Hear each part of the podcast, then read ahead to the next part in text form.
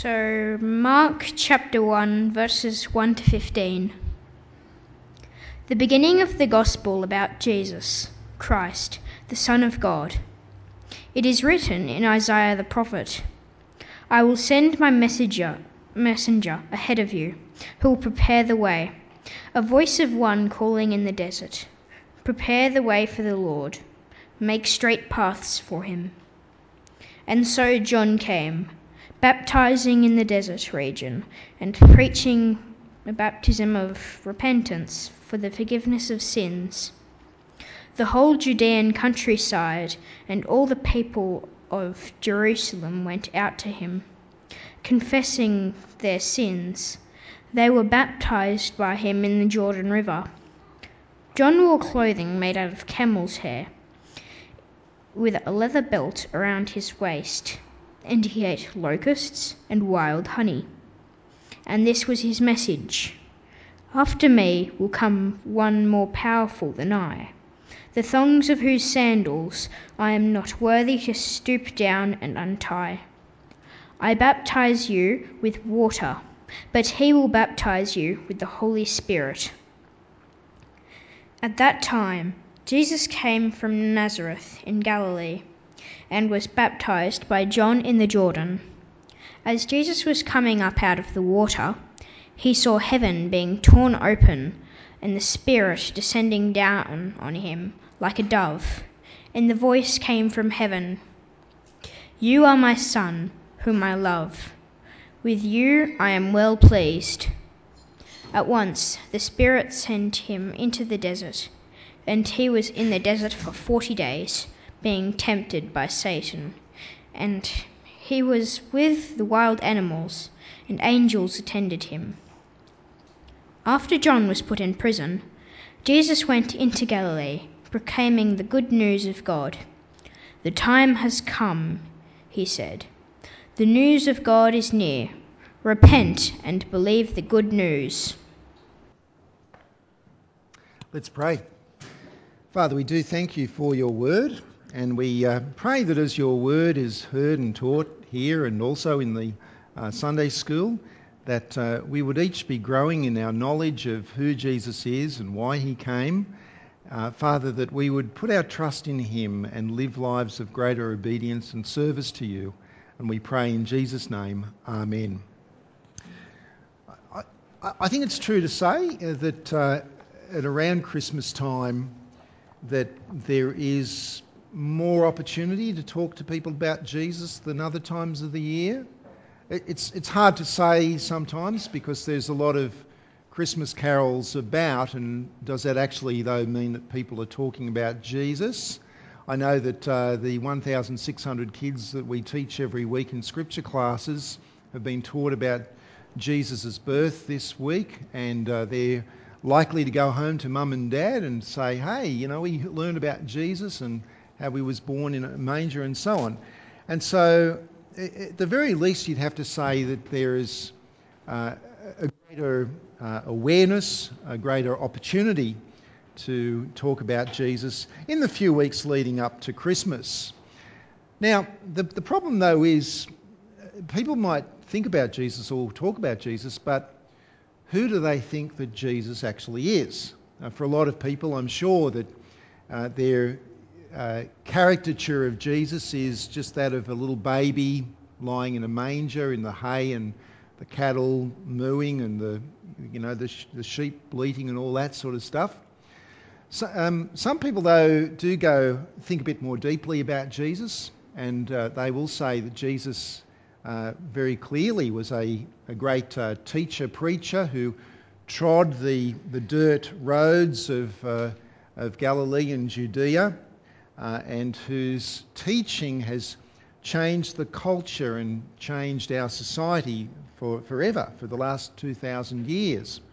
Some people go a step further than that. Uh, I know Muslims, for example, uh, they say that well, Jesus is more than just a teacher preacher. Jesus, they would say that Jesus is a prophet.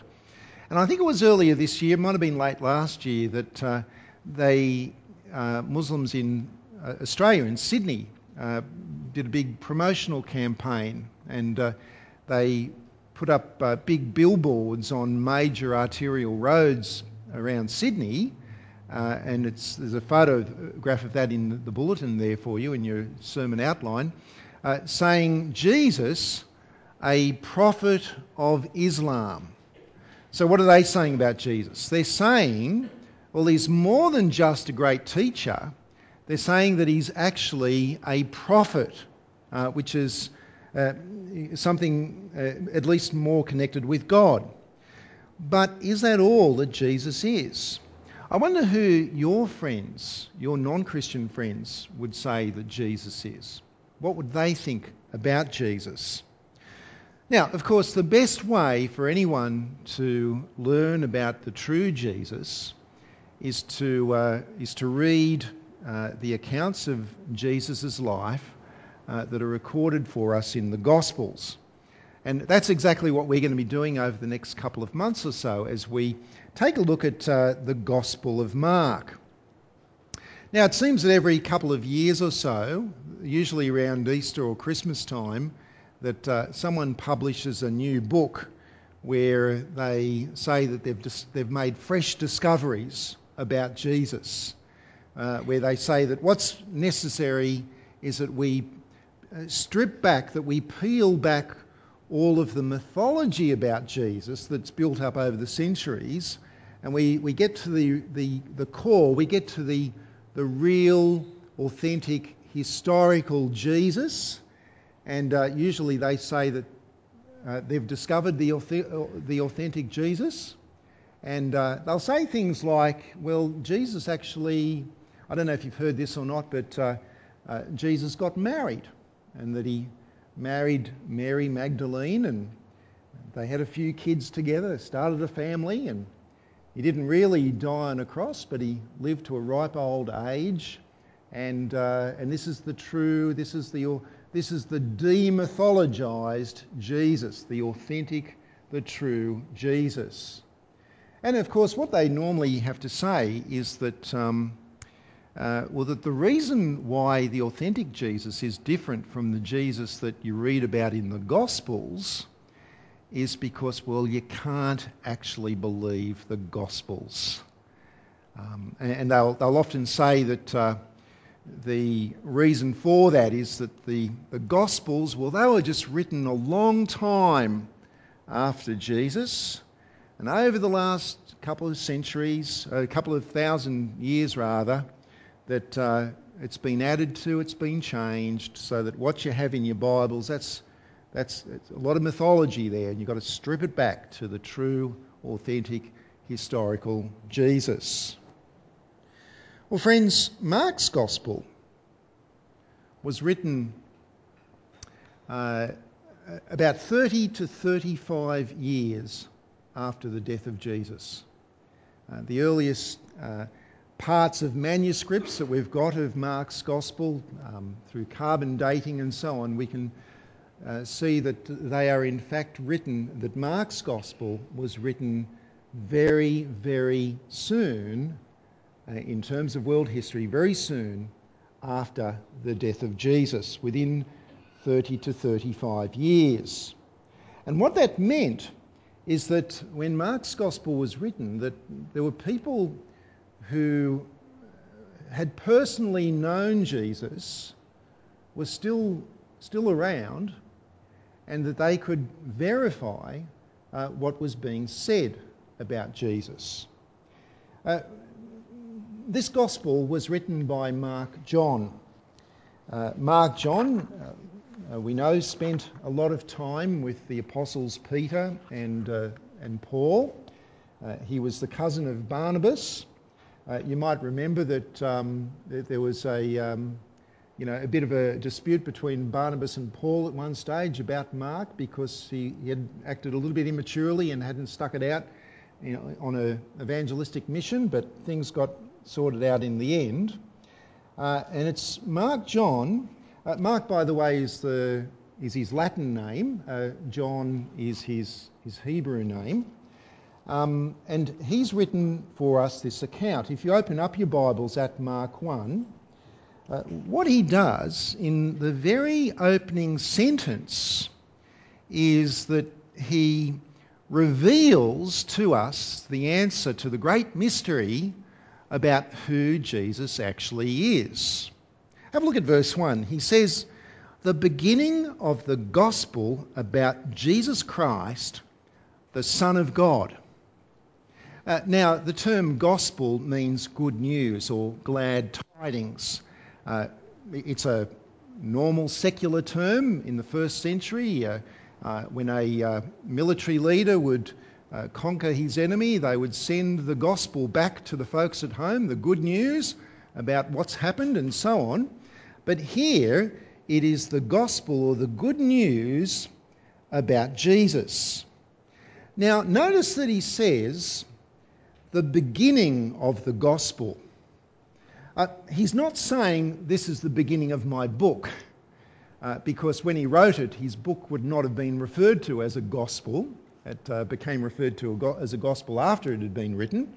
But uh, what he's saying is that um, what he's, you see, he's writing to people who have heard the gospel and have believed the gospel as the gospel was spoken by word of mouth and as it spread uh, throughout the Greco Roman world of the first century.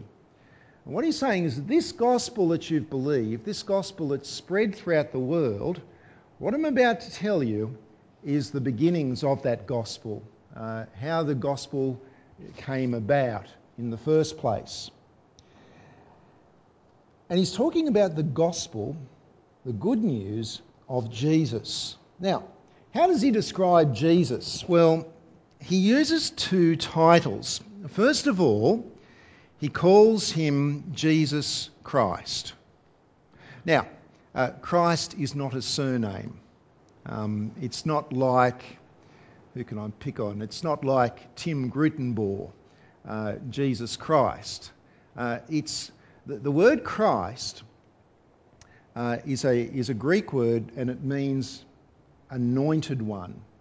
Uh, the Hebrew equivalent of it is the word, can anyone tell me? Messiah.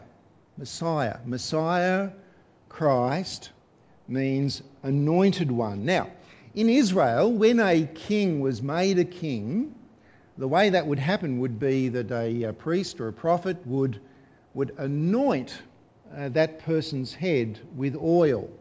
It's where we get the word ointment from, by the way. Um, it was, uh, they were anointed with oil. And uh, you remember, for example, uh, Saul, uh, when Samuel made him king, that's exactly what he did, isn't it? He, he anointed uh, uh, Saul as king. when, he, when David became king, it was because Samuel anointed David as king. He poured oil on his head. And the word anointed is the word Messiah or Christ.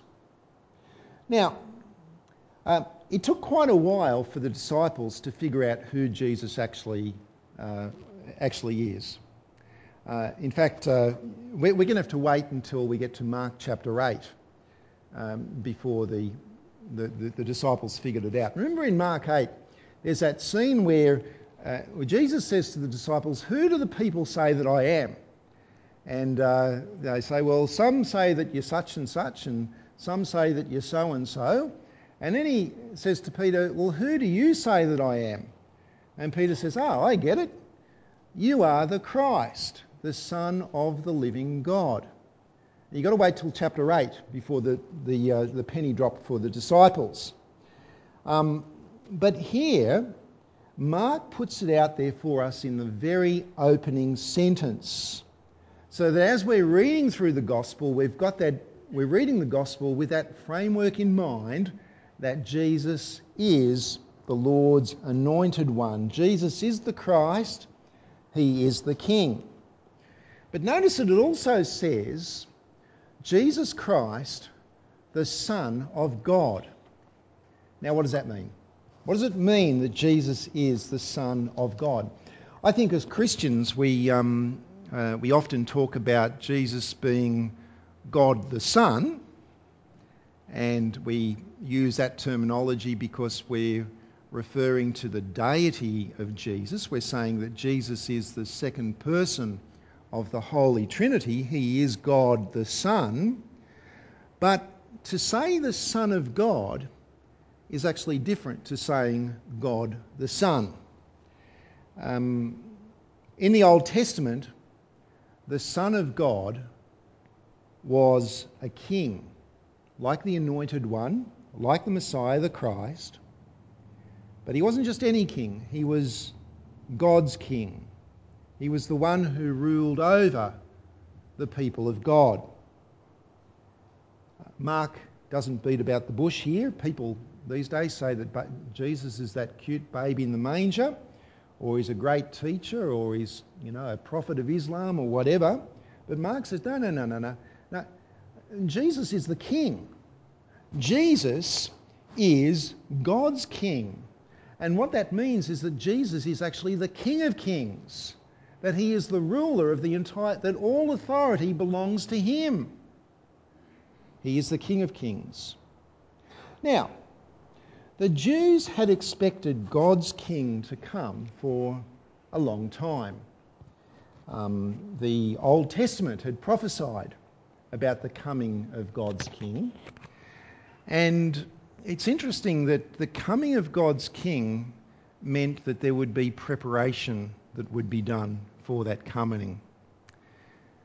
Uh, you know, when um, Queen Elizabeth travels about the place uh, they always do preparation for her, don't they? They always clean up the city streets and make sure everything's nice and spick and span and to be impressive. Cassie and I used to work in a church in Redfern in Sydney many, many years ago. I don't know if you know Redfern or not, but uh, one of the big things about Redfern is they've got these massive skyscraper-ish type of public housing developments you you seen those at all?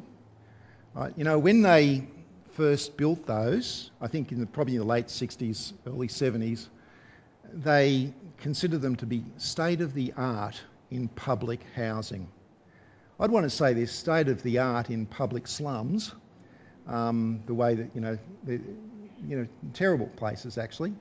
Um, but state of the art at the time, and uh, when they opened them, they moved everyone into, the, their, into their flats, and uh, then they had the official opening, and Queen Elizabeth was invited. Uh, Queen Elizabeth opened the public housing estate in Redfern.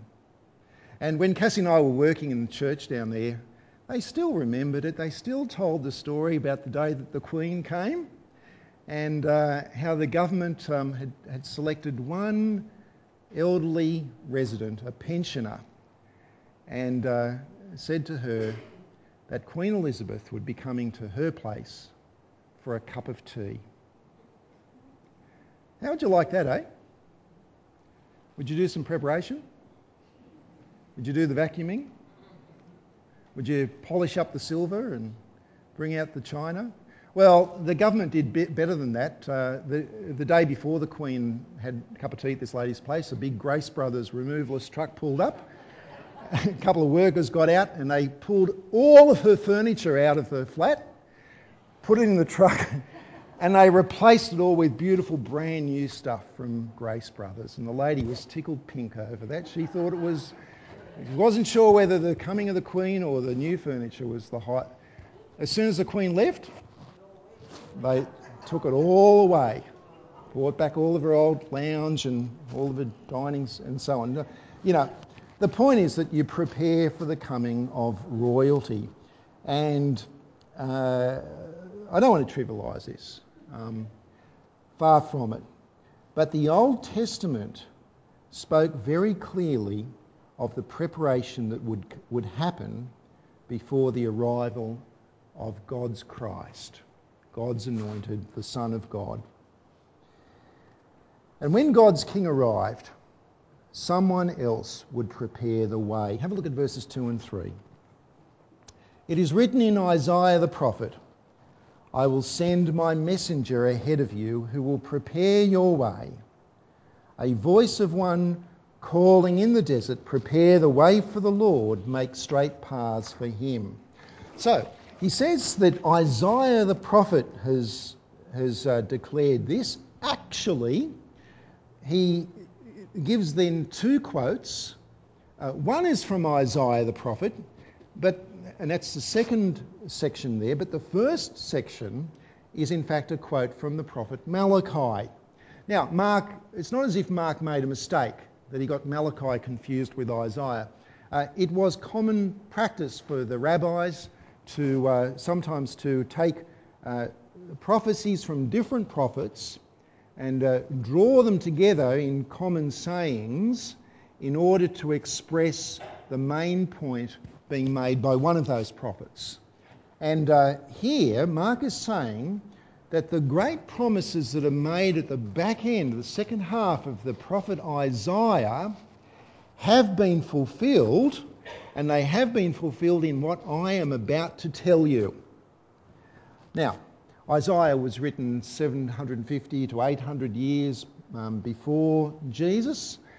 And it was written uh, before and around the time when God's people, the Jews, were marched out of Jerusalem, out of the promised land, away from the temple that had been destroyed. They were marched out of the land, across the desert, uh, into exile in Babylon. It was the great catastrophe in Israel's history, but it was purposed by God to spiritually purify his people, to take away from them everything that they were putting their trust in the land, the temple, the priesthood, all of those things that they were trusting in when they should have actually been putting their trust in the Lord God.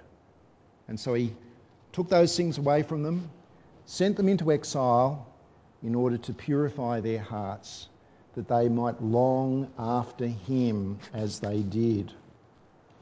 And through Isaiah, God promised that one day that exile would end that one day that they would trek back across the desert and back into the promised land. Let's, let's have a look at that, shall we? Um, can you come with me to Isaiah chapter 40 for a moment? Um, now, you find that uh, in your Pew Bibles on about page mm, 500 and 511. Actually, Christmas time, I love some of the prophecies that are in Isaiah um, that speak so clearly of the coming of God's King. And uh, a lot of them are picked up in Handel's Messiah. I don't know if you're familiar with Handel's Messiah. This is one of them that uh, I'm not going to sing it for you. But uh, Isaiah chapter 40, verse 1. Everyone got that? Okay. Uh, comfort, comfort my people, says your God. Speak tenderly to Jerusalem and proclaim to her that her hard service has been completed. That's the exile. That her sin has been paid for, that she has received from the Lord's hand double for all of her sins. A voice of one calling, In the desert prepare the way for the Lord, make straight in the wilderness a highway for our God. Every valley shall be raised up, every mountain and hill made low. The rough ground shall become level, the rugged places are plain, and the glory of the Lord will be revealed. And all mankind together will see it, for the voice, the mouth of the Lord has spoken. Now, at one level, this prophecy in Isaiah is fulfilled when the Jews returned back across the desert uh, to Jerusalem. But why then would Mark be, be quoting it in Mark chapter 1? by quoting it in Mark chapter 1, what Mark is saying is that although they are back in the land physically, that spiritually they're still in exile. Spiritually, they're still cut off from God.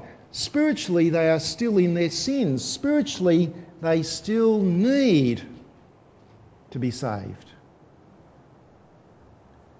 But God would send a voice in the desert who would prepare the way for the coming of the Lord. So, first in Isaiah 40, first would come the voice, and then would come the Lord. Now, the prophet Malachi is also quoted by Mark in the first section of that quotation I will send my messenger ahead of you who will prepare your way. Uh, the prophet Malachi uh, he is actually chronological uh, uh, in terms of the way that the Bible's laid out. Malachi is the last book in the Old Testament. And Malachi spoke about the coming of the great day of the Lord. But before God comes, Malachi says that a messenger would prepare the way. And that messenger in Malachi chapter 4 is described as being Elijah. And you think to yourself, well, hang on a moment, Elijah, he was way back there in 1 and 2 Kings. Remember Elijah, um, great prophet, lived in the desert, and uh, uh, you know, the, the, the story I like from Elijah's life, of course, is the Elijah confronting the prophets of Baal on Mount Carmel. Remember that? That's the guy we're talking about here, Elijah, the, the great prophet. Um, and, um, and so, what, what it's saying here, in, what it's saying in Malachi, is that before God comes, Elijah would come. And you think to yourself, well, who is this Elijah? Who is this, this new Elijah? Well, back in Mark chapter 1, in verses 4 through to 8, Mark introduces us to John the cousin of Jesus. And he too, like Elijah, lived in the desert. How did he dress? Well, um, we're told there, there, there, there, that he, he wore clothing that was made of camel's hair. I don't imagine that would be terribly comfortable. Uh, and that he wore a leather belt around his waist. It's interesting because in 2 Kings chapter 1 verse 8, when it's describing Elijah, he says, it says that he wore hairy clothes and he wore a belt around his waist. It's the same description that you hear, have here of John the Baptist. And Jesus later on says that John uh, is the Elijah figure. Um, in verse 5, all the people of Judea and Jerusalem came out. Um, Jerusalem, the centre of, of, Israel's religious worship. Uh, Judea, the, the, the, the, more spiritual part of, of, uh, of uh, Palestine, because Galilee was known as Galilee of the Gentiles, but all people from Judea and Jerusalem come out and they go back, they go into the desert, into the desert. And there they are washed by John in the Jordan River. You see, I said that they were washed. Um, well, the passage actually says they were baptised, doesn't it?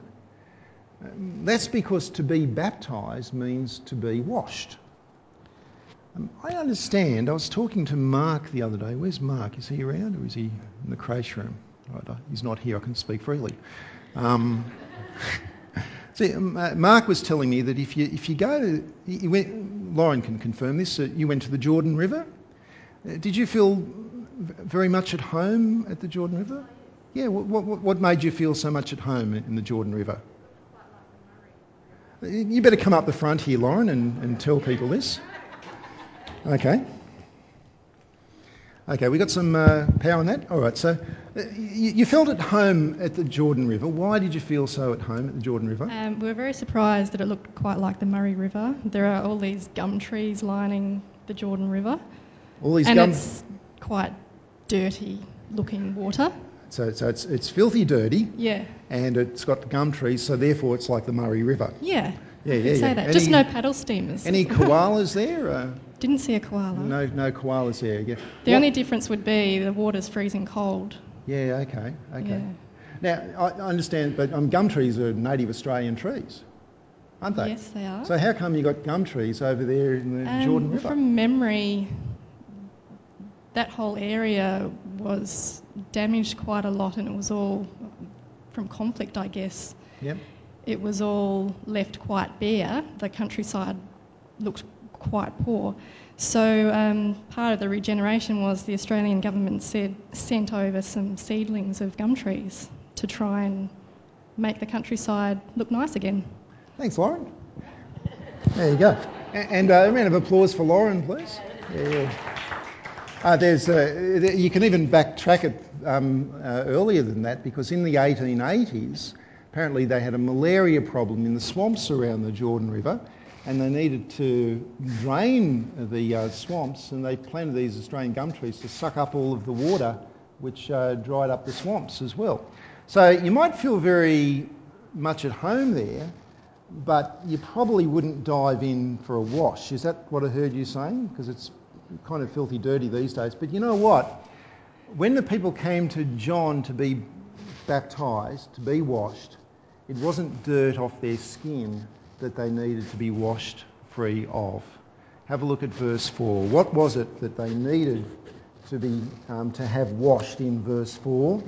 It says, as, the, as so John came baptizing in the desert region and preaching a baptism of rep- repentance for the, what is it? For the forgiveness of sins. For the forgiveness of sins. What did they need to have washed away? It wasn't dirt off their skin, it was sin from their hearts. That's the washing that was needed. Now, could John do that simply by dunking people underwater? No. No way. Um, that was a symbol.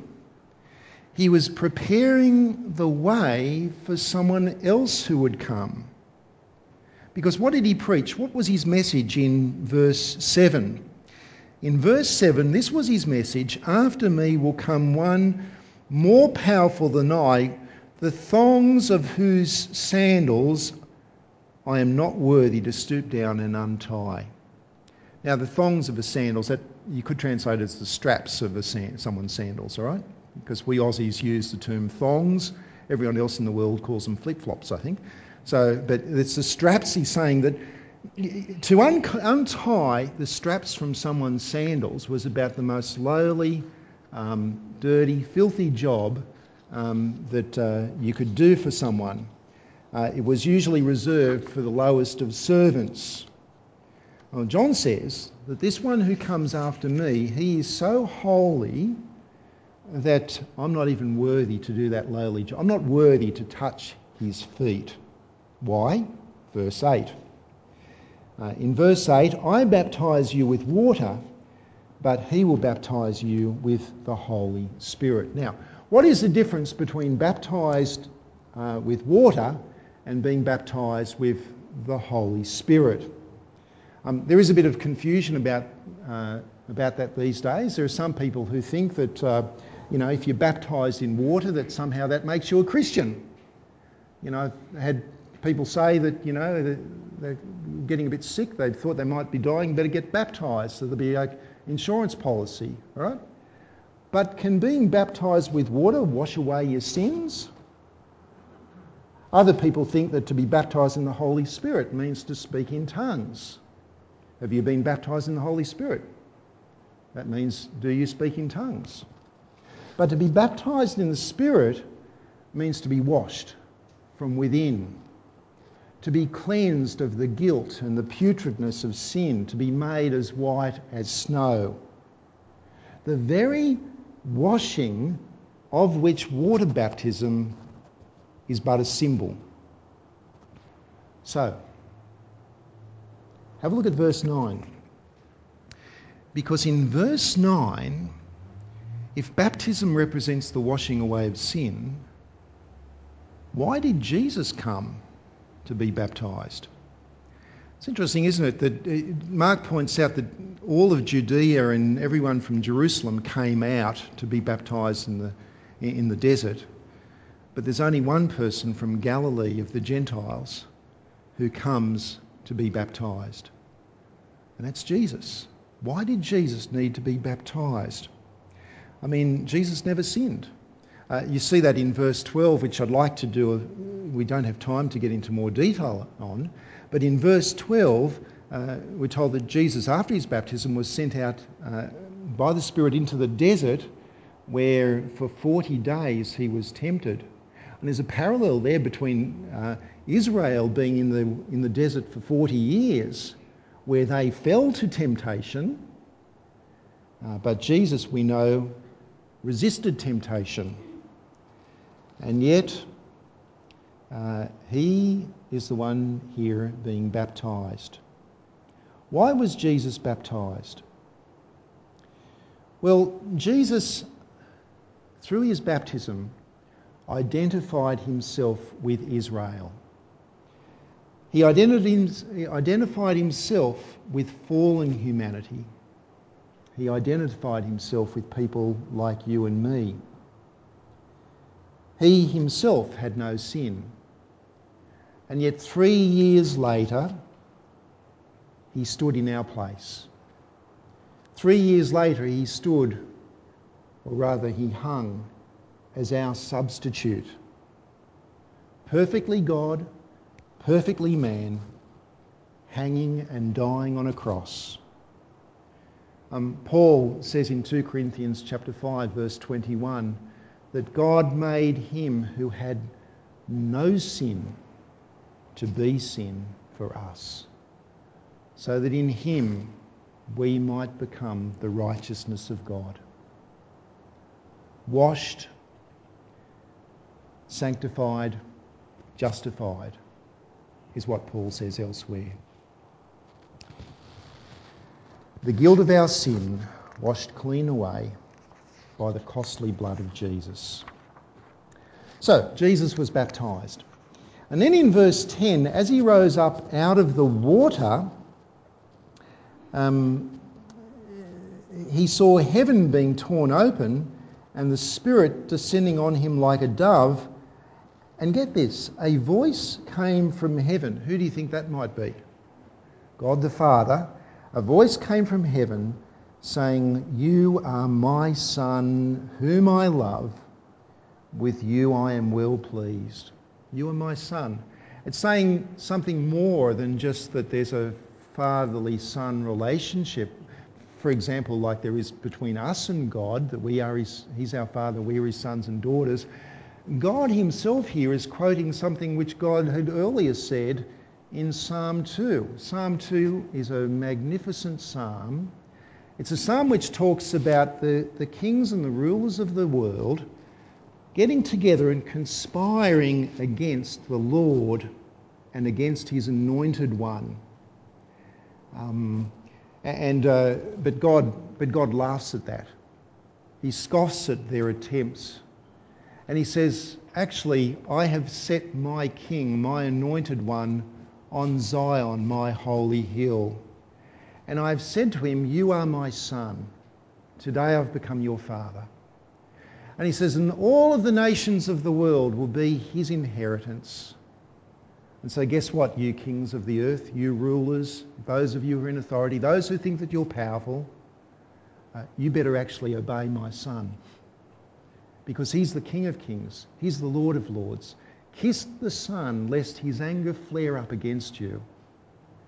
And the psalm finishes with this beautiful, uh, beautiful verse it says, Blessed are all who take refuge in him. And I guess that's the bottom line, isn't it?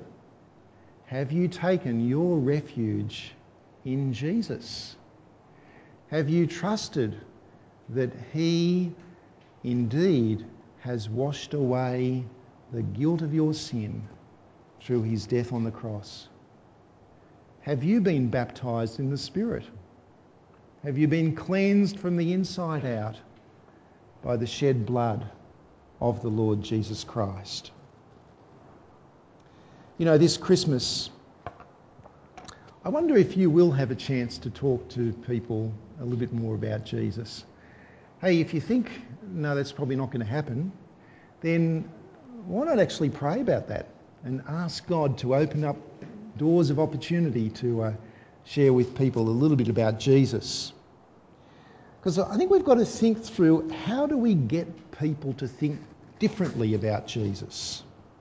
How do we get people to think outside of that caricature of Jesus being the little sweet, cute, cuddly baby in the manger, or just a great religious teacher, or even a prophet? How do we get people to think differently, more scripturally, about the true Jesus? Um, when, those, when the Muslims put up those signs around Sydney saying Jesus is a prophet of Islam, I read in the paper there was they interviewed some church hierarchy kind of guy, a bishop sort of fella, and he said, "Well, I'm outraged. He said, I think it's, I think it's dreadful. It's terrible what they've done. It's, it's insulting, you know, that they should say that. And I thought, I wonder how helpful that is. Uh, then I came across a more helpful response. You know the posters we put outside the church on the sign out there on uh, uh, William Street? The people who put those posters together, they, they decided to put billboards on the other side of the road.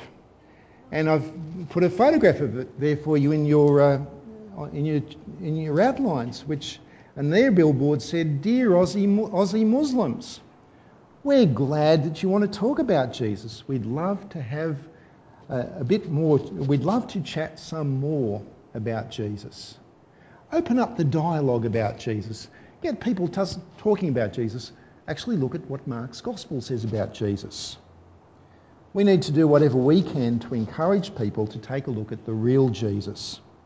So here's a thought, just in closing. It might be helpful to you, may not be, I don't know. Uh, you give out, you send out Christmas cards, right? Around this time, uh, you put together little Christmas package, present packages for people that you love. You ever thought about just slipping a little gospel tract into those cards or into those Christmas presents?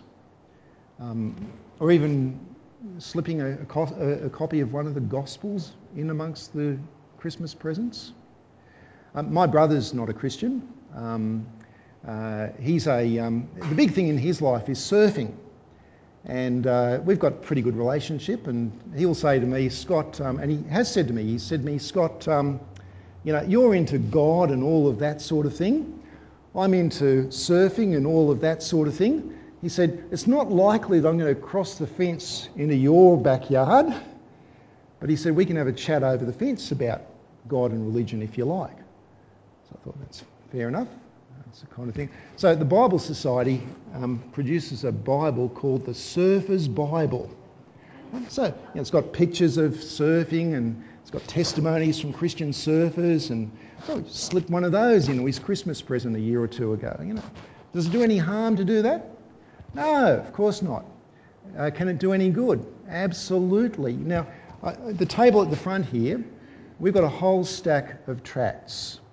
Why not grab a few on your way out today? Why not then pray about who you might want to give that to at Christmas time? Can't do any harm, but it may actually help someone you know, someone you love, to think more about who the true Jesus actually is. Look, let's pray about all of this, shall we? Father, we do thank you for uh, Mark's account of Jesus. Uh, we thank you, Father God, that uh, uh he is your King, uh, that he is the ruler of all rulers, and we thank you that uh, he paid that costly sacrifice by dying on the cross so that we can be baptized, we can be washed of all our sin through his shed blood. Father, we pray for ourselves that we would indeed be trusting in Jesus. And for any of us here who haven't taken that step as yet, Lord God, we pray that you would just work in our hearts. And Father, we ask that you would give us opportunity over the next few weeks, uh, indeed, well beyond that, to uh, talk to others about Jesus, that they too might have their sins washed clean away. And we ask these things in his name. Amen.